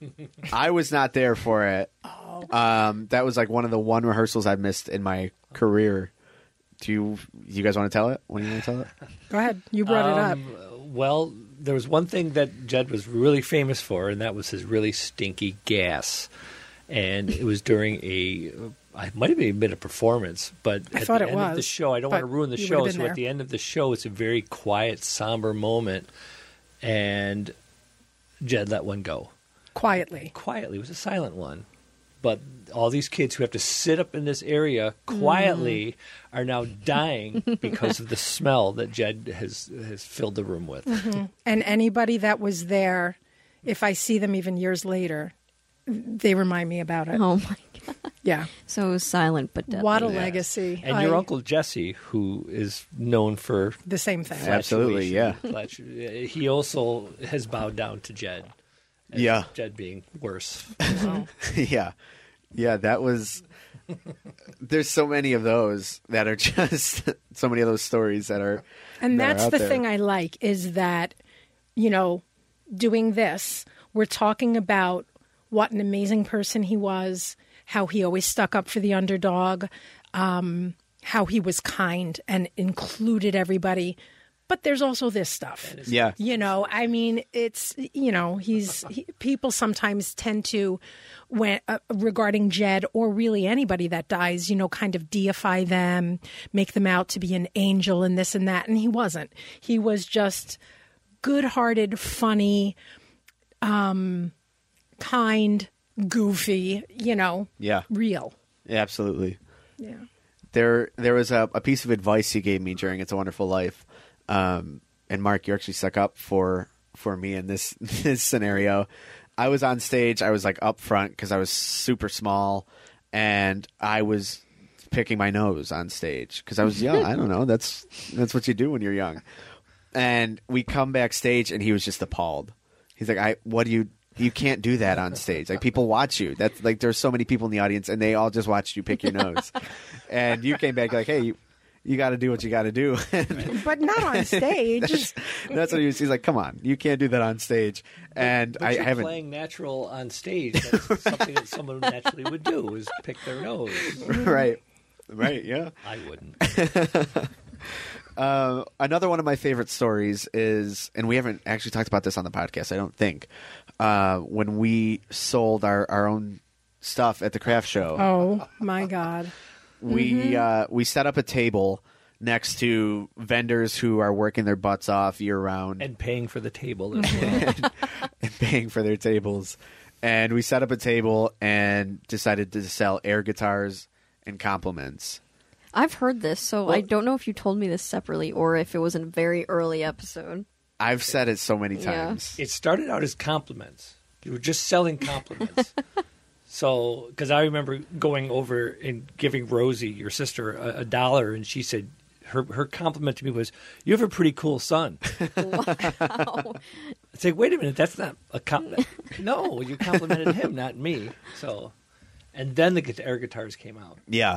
And it was hysterical because you guys would sit there tuning these air guitars before you sold them to make sure that they sounded proper for the person who was They're buying like them. 11 years old, 10 years old. It was brilliant. And people were, were buying them. Yes. And oh my god. I remember one for sure. Uh, I don't even remember who bought it, but Rose went under the table. She's like, "Okay, I got to find one," and so she pulls like this case out, opens the case, takes it, and then she's like, "Oh, it's got a little weight to it," and like hands it over the table. And they handed us ten dollars. I'm like, "This is ridiculous." Did some of the vendors get upset? yeah, oh yeah, I What? thought I thought someone got Why? Because upset. you were making all the money. They were making more money than them. yeah. There was A lot of the, the vendors. Just a couple, I think, but there was a table across from us. Um, her she had like Christmas decorations, homemade, and they were falling down. They like weren't staying upright. Nobody was going over to them, and here we are across from them selling absolutely nothing. no one wanted macaroni Christmas trees. right, right. And and people want compliments for however much we sold them for. I think people were just so, you know, delighted to see kids that are using their imagination and, you know, doing something and clever and hysterical, let's Well, be the- the honest. lady across the way should have sold air drums. It's really Yeah, Yeah. yeah, true. you got to adapt. See what's hot in the market. I mean, not- it was clever. Yeah, I, I don't even remember whose idea it was. I was always just along for the ride. I was a goon, and uh, I I think he he brought up on his phone like a Metallica riff or something, guitar riff, and and we were just sitting there like pretending to to strum away. So stupid and so ridiculous. and then we took the money, we labeled it, we said, okay, this is for our haunted house. And uh, at a crew, we weren't doing anything, of course. At a crew, we're like, oh man, we're hungry, and we we call in and buy Franco's delivery, and it comes. We had I think we got like forty five or fifty dollars from it. It came to like forty three dollars, and we're like, man, this is this is real close. Eventually, one of us notices that the the delivery guy's been outside the door. And we, we open it. He's shivering. It's freezing outside. He's like, "Oh, I've been out here for like ten minutes." And we're like, "Oh, sorry," and just hand him the two dollar tip. And take the pizza, and then people from crew who are working hard would come down and say like, "Oh, there's pizza," and we're like, "Yeah, for us." Oh, People ate your pizza. I'm sure people got I in probably there. did. we were clear. We were, we I mean, they were more of the ones who would who would put the foot down. I, nobody would listen to me, and we had our whole pizza to ourselves, and we got boneless wings and like just loaded up. Nobody counted the money before we. Mm-hmm. We're just like, yeah, this this will be enough. I would have given that delivery guy a piece of pizza. we we're kids. We're like, eh, Or you're fine. them to warm. And yeah, then, or invite him into warm yeah, and then to continue the fund for the haunted house every year because they would do these phenomenal haunted houses in your barn every year. Um, I think that's when the carnivals started. Yes. you Yes. know, and we would be forced to stay after crew to partake of some of the festivities. Yeah, yeah. We would. Uh, again, this was Rose and, and Jed's thing, and I would come along and help set up, and we had these real janky games, and everyone's working their butts off out front. I know how that is now. I mean, to be working all hours, and if one of the kids were like, "Hey, we got a carnival back here. Come give us your money," I don't know. I don't know that I'd be as nice as you guys were. And the whole crew would come back and spend their money on your own stuffed animals. We would collect stuffed animals from our houses, and those were the prizes. and so if they won a game, they'd get their own stuffed animal back. And then, yeah, Jed had want it back. So, yeah, yeah. Rosie came up with something interesting to sell. I don't know if you want to talk about it or not. Yeah, The jar? Yeah, you. If I'm you not. guys. meant- you uh, you can bring it. You can say it. I've been talking. The whole- one of you bring bring that up. I mean, it's it's out there. That's fine. It's out there now. People okay. know it. Yeah. Okay. Absolutely. It was a jar, and they decided to pass gas into this jar Oh. save it. It's probably still at the theater. It's I probably- don't- I'm sure. Hopefully, no one's opened it up at this point. Yeah. It's probably rotting sell away farts in somewhere. a jar. They wanted to sell these farts in a jar, and and it's. Did no. anybody ever buy them? I don't know. That one I stayed away from. Mm-hmm. I, that, Wow, you stayed away from thing. that one. Right? That's I didn't see the money in it. found his line on that. I did Yeah. not see the money. Um, yeah. It wasn't lucrative. yeah, yeah, yeah. Um, that was absurd. And that was what at a Christmas party or something. They came up with that. I don't. Probably. I don't remember. I don't remember. Yeah, Yeah, uh, always trying to, to scam people out of out of their money but for a good cause. for the haunted house. For the haunted yes. house. Mhm. Yes. Well, without going into detail, I was like that when I was young. Yeah? So I saw where Jed got it from. 'cause I Really? was always trying to. Yeah, I was always. We were always trying to put up things in our backyard, putt putt or something like that, to to have the neighborhood kids come in and play. So Mm-hmm. he he got it from me. He knew how to draw, draw uh, drawing up some money. Yeah. Mm-hmm. It was always his idea for the haunted house to bring trick or treaters in. And we were like, yeah, that's cool. And he's like, yeah. And then we charge them. And I was like, sure, why not? and I think I I think we brought it up to, to my parents and like, well, no, because if somebody gets hurt, insurance, blah, blah, all that crap. And uh, I don't know, it always sounded like a good idea to us. They're like, we could buy our own shed if we wanted to and make our own haunted house at that rate.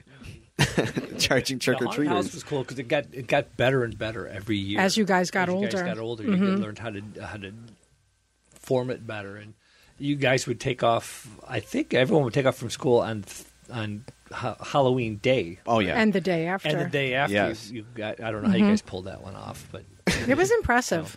Yeah, it was. no, I mean, it really was. Two days off, like Oh, because some things. yeah, I mean, some things like some things are more being well, doing practical things like figuring these things out and whatever you know, figuring out how to make these rooms and walkways and whatever. That's an important skill too. And you know, there's more to education than sitting in a classroom. So, Amen. Love that. Your mom's not going to listen to this, though. Is she? oh, geez. No, my mom is a big advocate for that, for sure. That's how I got those days off. She was the easy one. Um, yeah, we would always take those days off, and we would spend months planning, and none of our plans would come out to actually be be what it was. It would just be the moment of like, okay, let's put a hallway here, put a hallway here, and I would always hold the nails, and Jed would be the one up dangling from the ladder from his head. He'd always just put his head against the thing and start hammering in. and one year, we're like, well, let's just leave the nails up. Like I don't know why That makes like, sense. The the stupid things like that that are just that we would come across every year. Like, oh well, maybe we should just like use the same sheets again. Like, yeah, maybe maybe. Uh, but I was always the one who would hold the nails, and then Rose and Jed would be f- fighting about where the sheet should go. Finally, mm-hmm. and I was just I was just there handing nails up. That was so much fun. That whole haunted house mm-hmm. experience, and I would love to continue and make make a, a full haunted house. That was always what we talked about. Mm-hmm. A huge haunted house and like an apple cider bar. Um, I would love to do that. Carry on Yeah. what was what we were supposed to do. Um, there's a moment I brought up Christmas Carol before, and I want to go back because I want to talk about that our our skits too, along with our carnivals. But um, Christmas Carol, you said was was his last one, right? Mm-hmm. Mm-hmm. Mm-hmm. He was. I don't know. Were you in that one? I was. Do you remember him laying down in the green room in agony? Yes. With a lot of back pain. Yes. That was that was the cancer. Right. We didn't realize it at the time, but um, that was um, right around the second time I took him to the doctor that year for the back pain because it was so severe, and then it would just go away. But I remember he would be. I had him loaded up with ibuprofen or whatever, and he would be crying on the sofa in Yeah. the green room. And, you know, someone, me sometimes would be like, all right, bud, you got to get out there. And, um, yeah, so that was his last show. Mm. I I have a, a moment that I will forever love. And there are multiple moments throughout every show. I was the one because it was when he was standing up there and, and mm-hmm. the sheet would drop, so he looked massive. I was the one who would drop the sheet, so him and I would would get up there early enough, and we would just sit on the pile of costumes and just talk. Mm-hmm. And I, I was talking to him about school because like that was my biggest problem at the time about my hair. I'm like they they don't want me having long hair, blah blah blah. And he's always like, dude, just go to a public school. Like that was and and like, but he actually cared, and like he'd he'd he'd talk it out with me, and I'm like, nobody cares about your hair. Nobody cares what you're what you're going through. And I remember one of the last shows, he was like, ah, yeah, my my my back really hurts, and I was like, you uh, like maybe you should see a chiropractor or something and, and get that fixed. And I, I just I will never forget those moments sitting and I can point out right where we, we were just on a pile of costumes just just hanging out before before we had to go on. Yeah. That's awesome. Yeah, I, I I'm grateful that I got those moments for sure. Yeah. It's the simple things a lot of times, you know, not Yeah. the big whatever. Um, you know, those are so many of the moments I remember is just, you know, the little hand squeeze or, you know, a goofy moment, you know, you trip and you look at each other and just burst out laughing, you know, things Right. like that. Right. The little conversation, you know. Yeah, that's the important part, and for everyone to know why he's so important and and how he was so important because he was just a genuine person, which like in theater especially is like something that that's not the easiest to find. Everyone's always wanting the parts or wanting something more. He genuinely just wanted to be there and Be part of the team. and be part of it, Yeah. and that is like what I try to reach every day of my life. Like just do this because you want to do it. Like that. That's awesome to me, and I, I'll never forget his his attitude and and just how he was there. Um, but the backtracking a bit, we would do skits with the carnivals, and um, that was always just it's those moments too that like I will never ever forget as long as I live. Um, coming up with these stupid, stupid acting class skits, and just being like, okay, and now now we have to perform this for for everyone who just was at crew and is all sweaty and and gross. And so you guys would come back. Would you pay for that too? Ooh, that's a good question. I feel like they wouldn't miss that. Probably. yeah, you probably wouldn't miss that opportunity. I mean, it was. It, it's not like they were being greedy, other than you guys did order pizza and not share it. But it was. It was always. You know, we're trying to raise money for the haunted house. And you guys would not only do a haunted house for everybody, it would be fantastic. Yeah. And you were kids. So, of course, people are willing to, you know, support that. um, yeah, your plays. Yeah. we, uh, we just wanted to go home and have lunch, but we weren't allowed to. Yeah, yeah, that, and, and and we would try to rig some some stupid like like we we love the Home Alone bag thing, and and there was a whole scene where where Jed had the the shopping bags from his trip, and we cut holes in the bottom so everything he got came out, and I was picking it up, and just like stupid things like that, and the amount of times that we'd rehearse it is insane. Because crew's nine to noon, we we took every minute of that nine to noon to try to get these skits perfect for for no reason but but just just to have fun. Mm-hmm. and that's that's what i love. Just uh, when even like when i'm directing now like i always go back to that just like it evolved to to now like actually loving and, and doing it like that. But, like it's so cool to have started there and and just with your friends and just coming up with whatever the hell you For want the joy to. of it. yes Yeah. yeah, and that's that's another thing that's important about not only his memory but the award is that the, these people are here because they enjoy it and they they just want to have fun. They want to be a part of everything, and um, yeah, that's that's just something impo- important to remember for everyone in anything you do, not the just last theater. thing he wanted was to be the star of the show. yeah, He just wanted to be part of the. He wanted to be the ensemble. That's Yeah. all he Yeah. wanted. Be part of the crew, be part of the gang. Yeah. Um, yeah, I agree.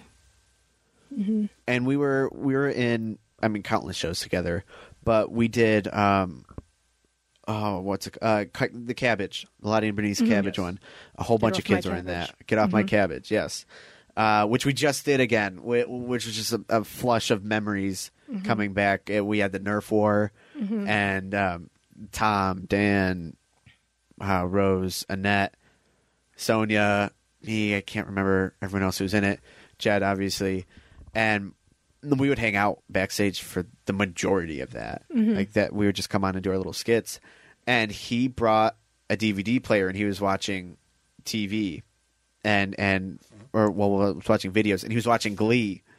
And Glee was like my my enemy at that moment because like it was what's popular. I'm like I don't mm-hmm. like what's popular, and so I remember just just fighting with him about that the whole time. He's like, like I'm like, why do you even like it? Like it's stupid. Like that's for girls.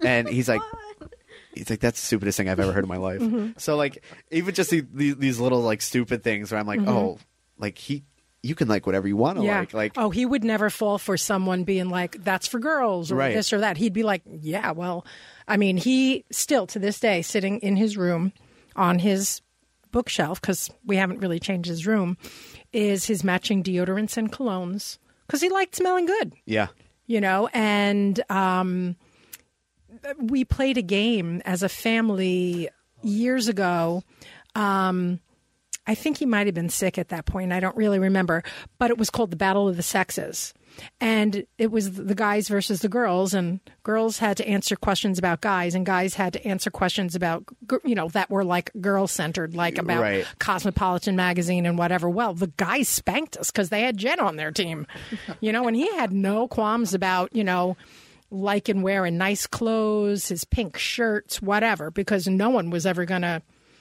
question you know he was just confident. He was confident in who he was and like you know Absolutely. no one was gonna shake him. Yeah. so yeah.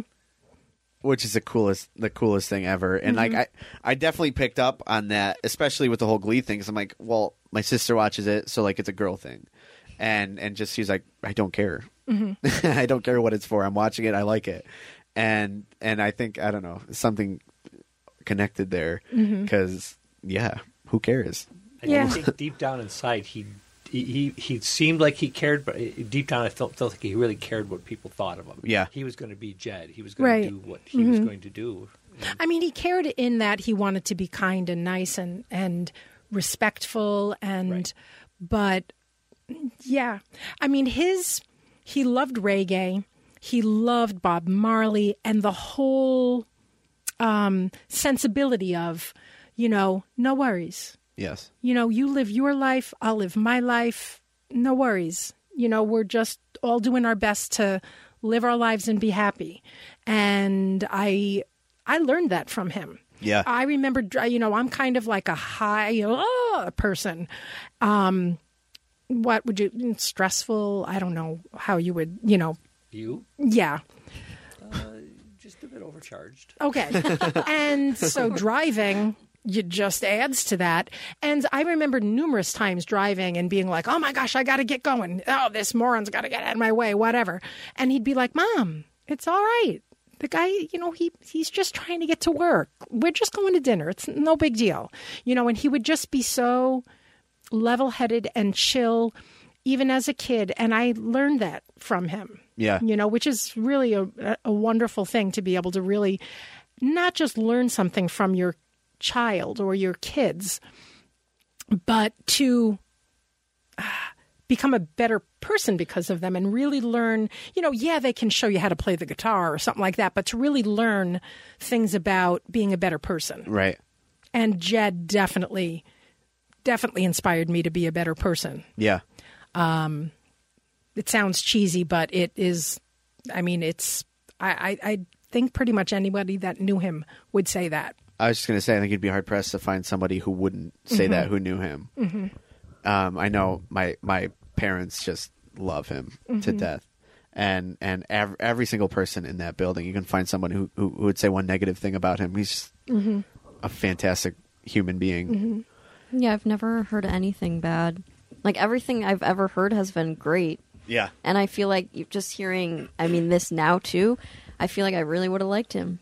Oh, you would have. Mm-hmm. You would have. I, I. There's no reason not to like him at all. Nobody ever had a problem with him. He was just. He was mm-hmm. Jed, and and when we'd be annoying backstage, Carl would love to to pretend that that he hated him, but he would mm-hmm. squirt us with with water or do whatever whatever Carl would do. But that was one of my favorite rivalries of all time was was Jed and Carl backstage during anything. And Carl's like, "All right, you guys need to quiet down," and and just how they would just Banter. banter. It, it, fantastic. I love I love both of them, Yeah. obviously. Um, but yeah, ah, I miss those those moments more than anything. Mm-hmm. And finally, a show we didn't uh, talk about is All Through the Night. Him and All Through the Night. Um, I again, some of my all time favorite memories was being backstage uh, for that because you're backstage for the whole first act. Mm-hmm. Just to kind of show what kind of a person he is. I, I'm not going to out this person, but somebody peed on their costume a little bit. When you're a guy, you're standing up, you, and you're wearing the big, the big gown. Yeah, it slipped, and and somebody somebody got a little pee on their costume. So um, he was like freaking out. This person, and so Jed went to the water cooler and put a little water on his on the bottom of his gown. Oh, he would totally do that. and he's like he's like look look we're all the same. So then we all went over and did that. Like just like at the I time never you're like knew oh no oh, yeah. I never knew that. yeah. Thank you. yeah. It was Yeah. and at the time like you don't think anything of it. You're a kid. Mm-hmm. You're like okay yeah sure let's all get wet. Like jed got his costume wet. I'm gonna do mm-hmm. that too.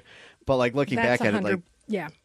Wow mm-hmm. like that's Yeah. That's that's incredible. Just to make the other person not feel yeah mm-hmm. self conscious. and when you're that young to do that mm-hmm. like now yeah sure but like we're kids we're all kids Yeah. He did he he had a heart that I just I kind of go wow, yeah you know, and that that example is the perfect example Yeah. because he cared he really he did he cared more about other people than himself. I don't know where that came from, but um you know, sometimes I wonder, you know, maybe I try to make myself feel better about him, you know, not being here anymore. And like maybe, you know, I, I remember you saying after Jed died that, you know, he basically he he gave so much of his heart away during his life that there wasn't enough strength left in it after he had surgery to Yeah. sustain him Yeah. because ultimately he died because his heart could not withstand the trauma of the surgery because of the damage from the chemo and radiation you know so i i don't know you know maybe it's just a romantic you know something you kind of tell yourself, but it kind of resonates with me. No, that makes sense. It really mm-hmm. does.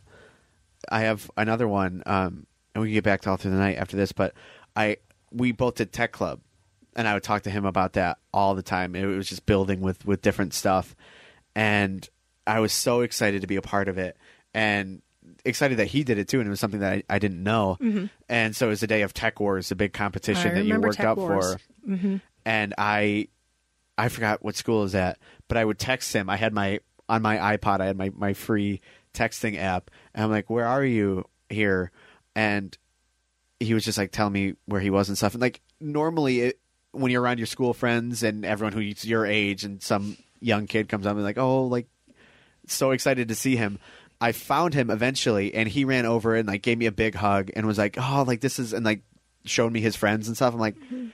like that's feeling included. Like that's not just like, "Oh, hi," like get out of here. I got my friends here. No. He and he showed me his robot that mm-hmm. that they all made. And I was like, "This is the coolest thing ever." Like that's what I'm going to Yeah. be doing in tech club one day.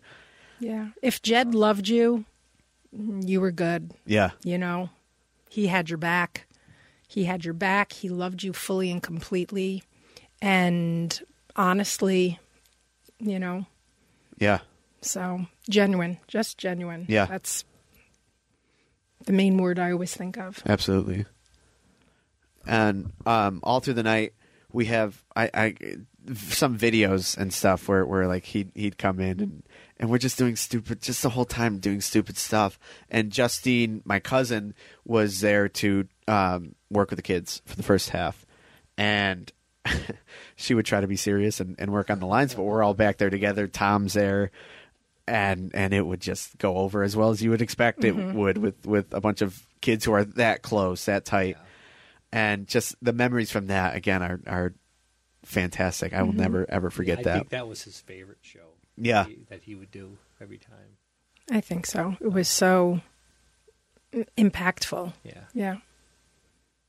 I played John the first year we did it. After that, after Jed passed, and that was like one of the hardest things I've ever had to do in my life mm-hmm. because we would all be back there before we'd come on for the second act, and he'd had his had the big cane mm-hmm. and would pound on the floor three times, and like that's burnt into my memory. Iconic. I know exactly the moment you mean. completely mm-hmm. burnt in. And Yeah. so like every night I did that, I'm like fighting tears because I'm like, this is this is so him. Mm-hmm. And it was just it was cool to to be the one to to do it after him. And um, but ju- de- definitely one of the, the hardest things I've ever had to do because he's just in that show. And, and uh, hopefully that year he would have played Neil. Yes, So would have graduated from the kids' roles up into the adult role. yes, Yeah. And, that's the year Amanda played Neil, right? Yeah. Yeah. She, that's the year she was Nell. Yeah. Nell, right, right. Um, yeah, I remember that, and just how how hard it was, and how hard it was to announce it. I remember we announced it, and just like how how can you? Do announce it. with pounding the stick three times. Yes. didn't you? Yeah. Yep, pounded the stick three times, and then we we laid the stick out. The stick broke after my time of doing it, so it is officially Wow. retired. Wow.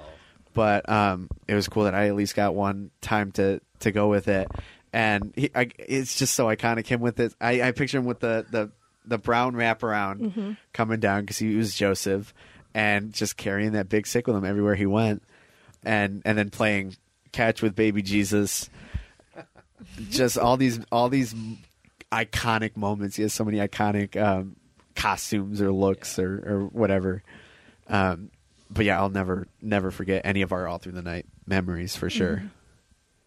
And every time we do it, it's you, I I talked to everyone about it last time when I directed, and just like we have to make this good for everyone because e- everyone who's passed has had a connection to to this show, and I'm like especially Jed because that's the closest one to my heart, and I was the one directing.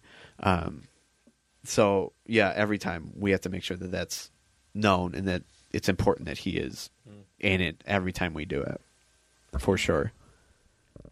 What was your favorite role of his? For me, 100% Oliver.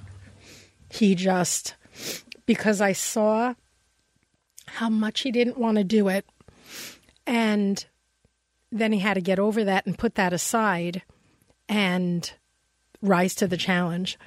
And at one point, we've watched it on video. The video pretty much, well, not video, DVD. And at one point, there, I think it's the market scene where who will buy, you know, I'm not going to sing it or anything, but, and he's in the market, and all of a sudden, you know, all these people are in the on the back of the stage singing and they're basically waiting for Jed to kind of just march up front and center and boom there he does in his little knickers and he just he was a great little leading man.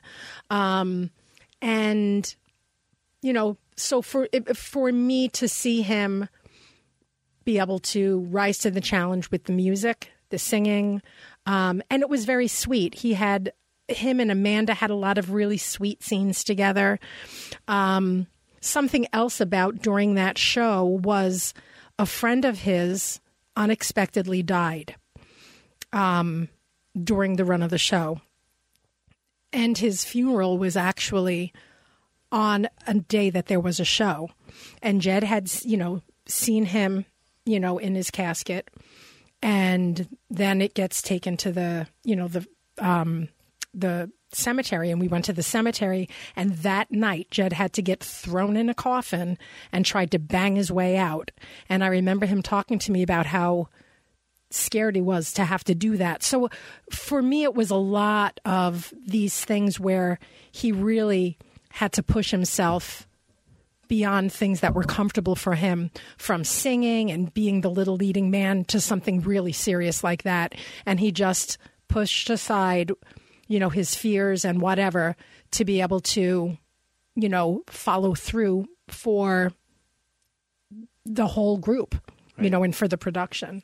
Um, it was just, you know, and then of course all through the night, just because it's all through the night. Right. Yeah. Right. But I liked when he played uh, George Bailey junior mm-hmm. When I played George Bailey. Well, yeah. I just thought that was kind of cool that, that he was cast as mm-hmm. me younger. Mm-hmm. That's awesome. Yeah. I love that. That was that was kind of cool. I love that. That's fun. Um, all right, I think that's pretty much everything. Do you guys have any statements to wrap up? Um, mainly that it's something your dad said. I think it was the first membership meeting, probably after Jed died. And your dad was talking about Jed and saying like uh, that the theater was the biggest playground any could kid could ever have or want and it was you yeah. know i think of you know all the years from from the green room to the costume room down to the basement to where you guys stored you know store set pieces and stuff you know what a cool thing yeah this was you know and you know I, have said uh, so. The memories and the the times that he had there. After Jed died, I said to Mark, "What the heck was the point? What was the point of?"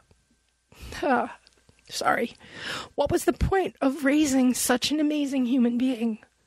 What the heck was the point? Right. Just to have him be stolen like this, right at the cusp of manhood. And Mark said, you know, he had an amazing life. He did. He had an amazing life. And think of what this playground and all his buddies at this playground was probably one of the most integral parts of it. Yeah. So that's really just my, you know, um, that's always going to be very precious to us. Yeah. Well, he, I mean, everything I do is, I, I wouldn't be who I am without him 110%. I mean, he was my role model for so so long. I wrote a paper about him. I don't know where, wow. um, and it was, I think it was before everything. Um, before he just, got sick. Yeah, wow. and it was just like, who who do you look up to most in your life? And it's like Jed was always my my number one answer because he was my best. Like I always was like he's my best friend. Um, and and I I have to find that paper. It was what fourth grade maybe, so I don't know where where it is but always, always looked up to him. And I know Mike the same way, Rose same way, M. Eh, the way he affected my family in ways that I see every day is just unbelievable, unbelievable. He made everyone feel like like you were his best friend. Yeah, He and, and he was genuinely you were. yeah, You know. yeah. So I can't even uh, imagine how that stretches uh, through his school life, his um, whatever else he did, um, Cousins, his and- cousins, his yeah. family, everything, and everybody else at the theater. Everybody at the theater has has countless stories, and um, I'll never be forgotten. And we're gonna continue to to spread his message and just hopefully. Um, uh, I love the award.